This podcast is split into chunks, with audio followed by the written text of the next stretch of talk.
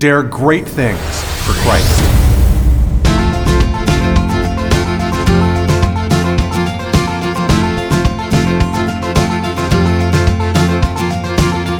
Christ calls us to dare great things. In the marketplace, as well as in the mission field, there has never been a time like the present for the spirit of the Catholic entrepreneur. Now is the time for men and women of great courage and great vision to engage our church and our culture. Now is the time to dare great things. And here is your host as we dare great things, Father Nathan Cromly, the president and founder of the St. John Institute. All of us like to lead when we know what we're doing.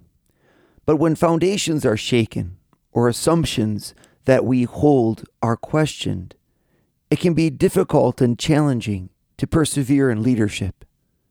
St. Paul had the same challenge. In today's talk, I'd like to examine with you how we can persevere in leadership even in uncertain times. Okay, everybody, let us begin. First of all, as we always should, with an invocation of the Holy Ghost. In the name of the Father, and the Son, and of the Holy Spirit.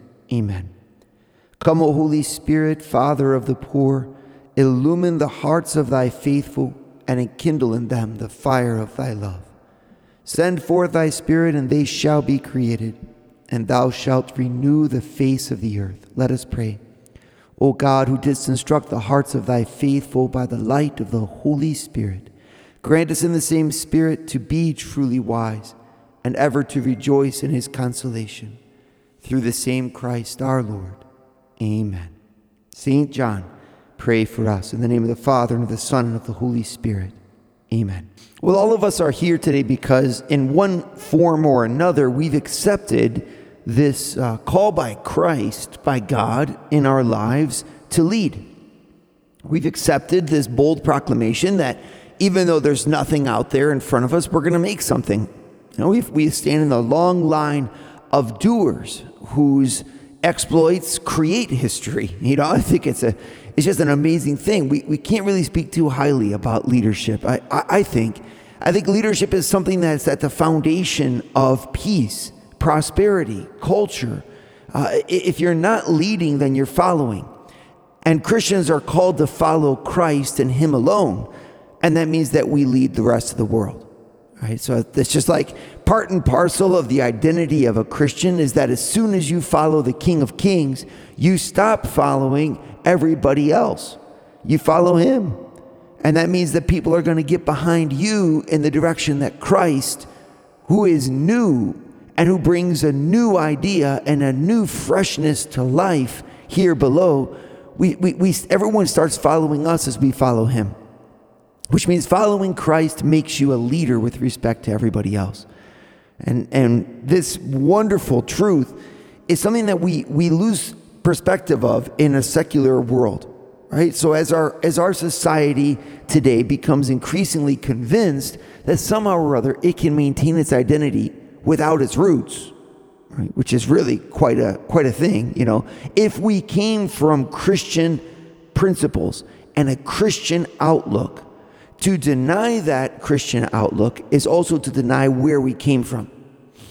And this is something that, that you saw the Vatican, for example, railing about when, when the European Union was being formed, that the European Constitution didn't even mention Christianity, nor the word Christ, even though the European experiment began clearly from the point of view of a Christian empire. And so that that lack of recognition of roots. What the Vatican said repeatedly at that time was when you deny your roots, you also lose track of your bearings for your future. If your constitutional documentation doesn't include a Christian reference, it's because you are not intending to continue in that same vein. But if your very identity is Christian, well then you're you're leaving your identity behind to embrace a new identity not just a new uh, explicitation of that identity not just a new development of that identity but you're lo- leaving your very identity behind. And there the vatican waved a big flag. Now everybody ignored it. It didn't matter. They adopted the european constitution as it was and we went forward. But i think in the united states of america we are looking at the exact same kind of situation. Who is Christ to us as a country? Who is God to us as a people, as a nation? And a secularist approach would say, well, you know what? You, there is no room for God, or if there is, he's basically just not even uh, in practical terms relevant.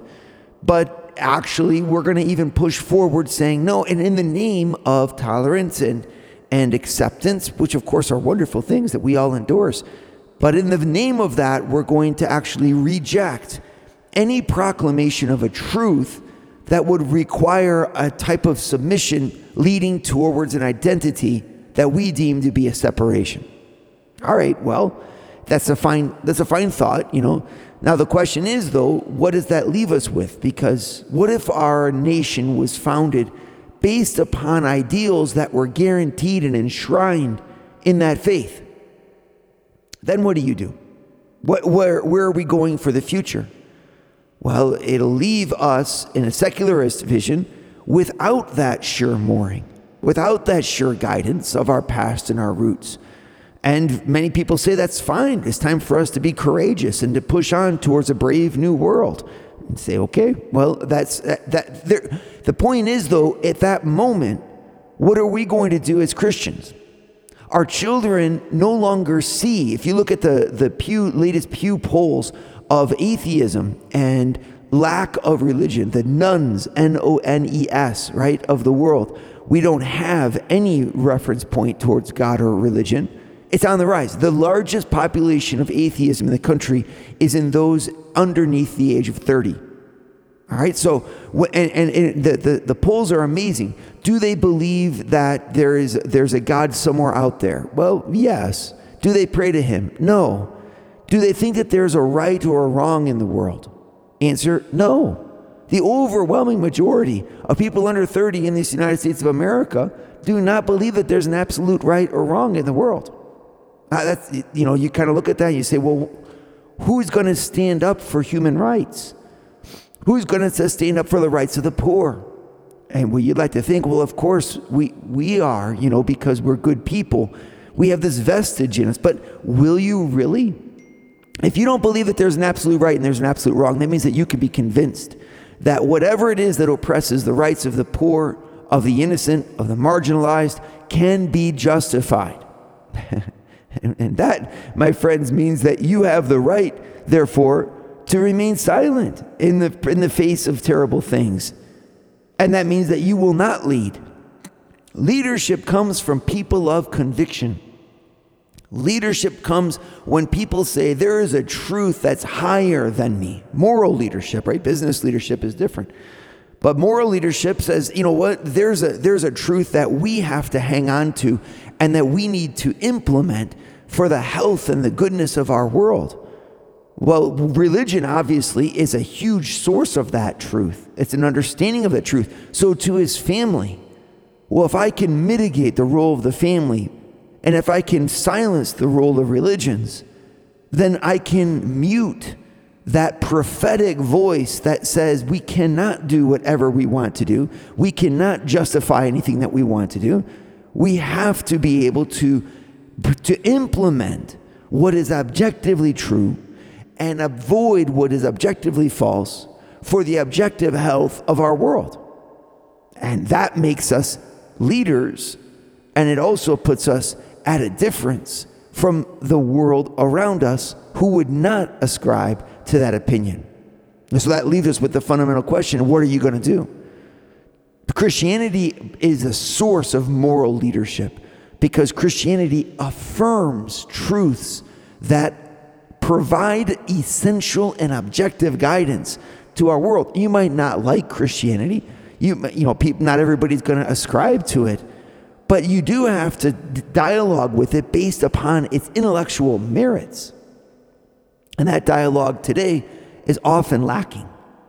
And that, my friends, means that we are facing a time and it could be within our lifetime, where we're going to be challenged to provide a justification for the direction that we as Christian leaders want to take our country, want to take our families, want to take our relatives, want to take our children. It's no longer going to be just necessarily held for granted that what we've perennially accepted as being good and over the ages have had a, a sense and a consensus about the good, when that consensus is eroded, well, who is it that's going to have your back about the decisions that you're making based upon that age old consensus? Are you going to be able to lead? Are you going to be willing? By God's grace, you will. Father Nathan is producing an ongoing source of videos to form, unite, and inspire you and your family. Go to eagleeyeministries.org. That's E A G L E E Y E ministries.org. And subscribe to Eagle Eye Pro. Subscribe today. I think that this notion of a framework is really important for us. Our human psychology naturally seeks frameworks. If I know the paradigm, then I can fit into it. And you even have different personalities that flow that way. Uh, for example, if you think about water, water takes the shape of whatever's around it. Okay, so if you pour water in a narrow jug, it'll have a narrow constituency. If you pour it in a wine glass, it'll take the shape of the wine glass right? And a lot of us, that's how we, we like to be. If you give me the parameters, give me the security, well, I'll fill it. No, that's the first form of leadership. It's excellent. This is the leadership of the young kid at school. You know, he, if you say, okay, Johnny, good boys do this, then Johnny steps forward. He's a good boy. He does that, and he gets rewarded for it. And, and he becomes a leader because he's stepping up and doing things. My challenge to you is to take a step into that second form of leadership that says that the parameters that are given to me are given to me by God, by Christ. Because the parameters around me that the society might give me are might be very fine and wonderful, but they might also not be. And my my reference point mustn't be the people around me when I am called and conducted to lead the people around me. The people around me give me the context for my leadership, but they don't give me the essence of my leadership. Right? The, the, the, the context of my leadership is the essential uh, qualities that I need to dialogue with and bring underneath the one whom I'm serving and I can't leave those people behind. I mean, there's kind of like they're the ones that I'm leading. So obviously, I have to be part of that. I have to understand that. I have to embrace that reality of the people that I'm trying to lead. But that doesn't give me the direction of my leadership. My leadership is pointed towards something other, something greater than the people that I'm leading. It's where we're taking them, right? You know, obviously. But the, if we're not careful, we'll stay in that framework of looking around and saying what's acceptable, you know, what do the people want, you know, and then and, and we might do a good job of leading them to a certain degree, but it's not the leadership that's essential. We can organize a community, right? That way, we can create some sort of social harmony that way, and that's valuable. But it's not the directional, transformational leadership that ensures the prosperity and the health of our businesses, of our teams, of our endeavors. There, there needs to be a vision about where we're going as a people. And that vision, in order to be truly effective, needs the true moorings of objective truth, of objective goodness. And where do those come from? Well, obviously, it comes from human reason and our ability to detect those in nature and it also comes from our ability to ascribe and submit ourselves to nature's God, the source of all of that truth. This is exactly what we as Christian leaders are called to do. But I want to I want to go to a point in the life of St. Paul where we see this playing itself out. Right? And if you look look at the early church, God is such a direct agent in the church. It just blows your mind. I mean, these men, St. Peter, St. Paul, St. Matthew, right? St. St. Andrew, St. James, St. Bartholomew, the 12 apostles. These 12 apostles had no apostles ahead of them. They knew Jesus intimately from the three years that they spent with him following him on the road. They had formed a brotherhood around Our Lady in, in Acts chapter 2 as they gathered with her in prayer for nine days. I mean, that was quite a retreat. And in that nine days in the upper room of prayer and fellowship, they coalesced into a unit. And then that unit, then anointed by God on Pentecost, erupted into this world in a proclamation. But I want to emphasize something. They did not have apostles ahead of them. They had the Lord and the Lord Himself, who was providing the framework, the assurances, the basis, the foundations. It was all Jesus. And, and, and being rooted in Jesus, reference point in Jesus, they had to then step forward boldly where no apostle had gone before, right? To take the gospel even to the ends of the earth. I mean, St. James going all the way to northern Spain, taking it to Finisterre, which is a spot where I was privileged to take my ministry, Eagle Eye Ministries. On a pilgrimage, we said Mass at Finisterre. Finisterre means the ends of the earth. It's a location in northern Spain where the earth finishes off into the sea and you go out in this little peninsula. It looks like the end, the world is coming to an end, and it's so beautiful. You go at the ends of the earth, and we celebrated a holy mass right there on the cliffside at Finisterre. Right, well, the St. James had been there. He took the gospel to the ends of the earth, literally. And from that time, of course, we, the, the, the gospel expanded forth in all of the, the new world discoveries, and we have covered the globe. And, but this, this conquest, this spirit of moving without parameters to give new parameters to places where old parameters had, had prevailed. And those new parameters being the gospel of Jesus Christ and the presence of Jesus Christ and the knowledge of Jesus Christ. That's a missionary endeavor. And it required a missionary kind of leadership. Their eyes fixed on Jesus, their hearts planted in Jesus. They went and created a culture around them the culture of the church, the culture of the community of believers in Christ who live differently than, their, than, than th- those who did not believe.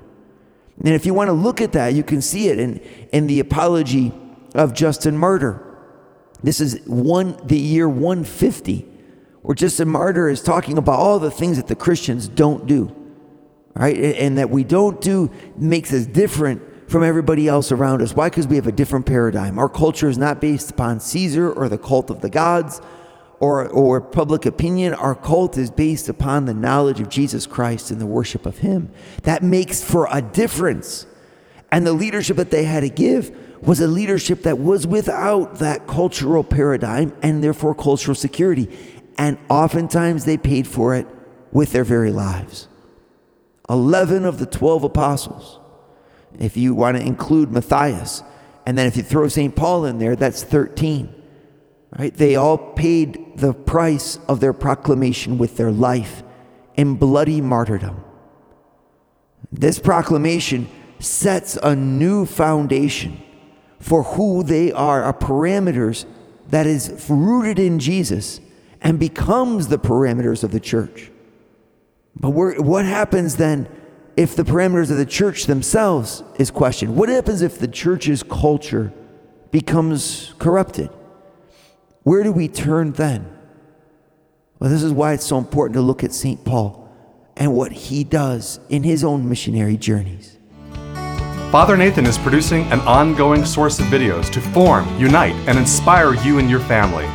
Go to eagleeyeministries.org. That's E A G L E E Y E ministries.org and subscribe to Eagle Eye Pro.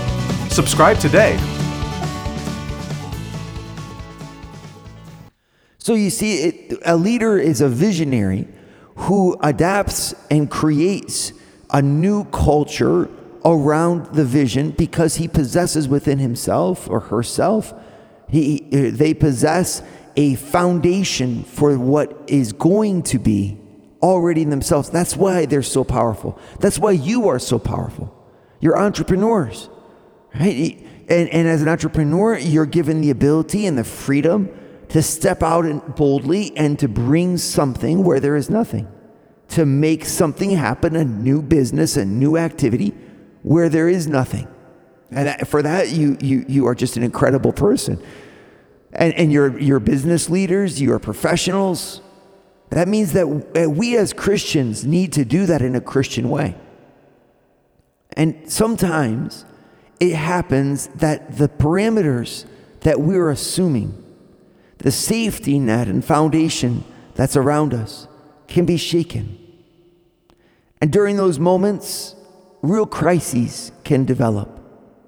How can I be sure that the leadership that I've engaged in, in the name of a foundation deeper than me, is actually the right way to go? When everyone else around me is saying this, we should parent our children in a way that Christ would not approve of and the church has never allowed, what do I do? Who sets the parameters for my life? It's hard. In the Acts of the Apostles, we see St. Paul in Acts chapter 11 and then Acts chapter 12, himself demonstrating a leadership where there are no parameters. I mean, there are some, of course, basic parameters, but it's really Jesus Christ and the knowledge of Jesus and his faith in Jesus that allow him to push forward. I'm talking about Acts chapter 11, where all of a sudden, after St. Peter converts Cornelius, the first of the Gentiles, the Holy Spirit then falls over Gentiles in other parts of the church. And here they are. Let's take a look at Acts 11, verse 19. Now, those who were scattered because of the persecution that arose over Stephen, of course, that's St. Paul's persecution that he started, right? Traveled as far as Phoenicia and Cyprus and Antioch, speaking the word to no one except Jews. But there were some of them, men of Cyprus and Cyrene, who on coming to Antioch spoke to the Hellenists also, preaching the word of the Lord Jesus. And the hand of the Lord was with them, and a great number who believed turned to the Lord. Now, this report came to the ears of the church in Jerusalem, and they sent Barnabas to Antioch. Right, so you have some parameters. Barnabas, go and see if this is in fact is in fr- is from the Lord. This conversion, right, the outpouring of the Holy Spirit on non-Jews. When he came and saw the grace of God, he was glad and exhorted them to remain faithful to the Lord with steadfast purpose for he was a good man, full of the Holy Spirit and of faith. And a great many people were added to the Lord. So Barnabas went to Tarsus to look for Saul. So remember, St. Paul had, had, been, had his conversion, was preaching to the Jews in Jerusalem, and had his life threatened, and then they sent him back to, to Tarsus. And Saul and Barnabas finds him in Tarsus. And when he found him, he brought him to Antioch, verse 26. And for a whole year they met with the church and taught a great many people. And in the Antioch, the disciples were first called Christians. A little bit later in Acts 13, we see verse 4, right? That he was sent out by the Holy Spirit to do what? To be a missionary. The first time in the gospel that the gospel is brought to non uh, Jewish people explicitly and intentionally is the missionary journey of St. Paul. Now, what's amazing about this is you're like, well, where are the parameters, Paul? How are you supposed to do this? Are you supposed to make them be obedient to the Mosaic Code upon conversion? What's the catechetical method you're going to use? Has your proclamation been approved? How are you going to deal with their renunciation of sin? What's the right formula for baptism that you're going to be employing? You know, I mean, like, where is Paul looking? At the origin of the church's culture is faith, a faith in Jesus that is a knowledge within Christ that was given in a special way to the apostles and is not given in the same way to anyone since. So we can't imitate him in his foundational choices for the church. And I'm not saying that. The grace of apostleship ended with the last the death of the last of the apostles. But he what we can imitate him in is this foundation in Jesus Christ that creates a culture around him and when we find ourselves in a church community where the ecclesial culture is fading and practices are being entered into the air, even sometimes without the, the rejection or the condemnation thereof by authorities in the church, a lot of us can become well, befuddled and, and confused. And we mustn't allow that to stop the cultural leadership that we're called to bring. Paul purified and move forward the culture around him because of his relationship with Jesus Christ. And we who are called into leadership, we know the faith that St. Paul and the apostles founded once for all. And we know the depth of the knowledge of Jesus around us. We must take up the mantle now to lead. If you don't like what others around you are doing in the culture that you communally share, that it's not about bemoaning it or criticizing it that's going to change it. It's a question of embodying the deep principles that form that culture even more deeply. If you don't like the way America is going, then be a better American. If you don't, if you're not sure about the, the way that the church is leading you, then be a better Catholic. You know, it's a matter of embracing those foundational ideals and embodying them. That is the leadership that allows a culture that has been established to maintain its health and to flourish. We are not going to be judged by everyone around us. We're going to be judged by the one who's before us and behind us, and that is the Lord Jesus Christ. It's a scary thing. But it was a scary thing for St. Paul. And look how he responded. In Acts 13, he just goes off. He went down to Seleucia and from there sailed to Cyprus. They arrived at Salamis and they proclaimed the word of God in the synagogues of the Jews. He didn't have anyone to teach him, he moved forward. Now, again, he had a special grace as that of an apostle. I'm not saying that we are foundational in what we're about to be doing. I'm saying that we're foundational in clinging to that faith and example of the apostles, not waiting for parameters to carry us. We're not called to be like water fitting whatever surrounds us. We're called to be like fire, transforming what is around us by what is within us. We are the apostles of Jesus Christ and his leaders in our world and our society, and it's to him that we belong. Root yourself in Christ and in prayer, and then lead the world that he's entrusted to you towards him, come heck or high water. This is our code, our creed, and our mission. Dare great things for Christ. Share your feedback with Father Nathan. Send us an email at info at stjohninstitute.org. That's info at stjohninstitute.org. And don't forget to subscribe to premium video content to form, unite, and inspire you at Eagle Eye Pro on our website, eagleeyeministries.org. That's eagleeyeministries.org.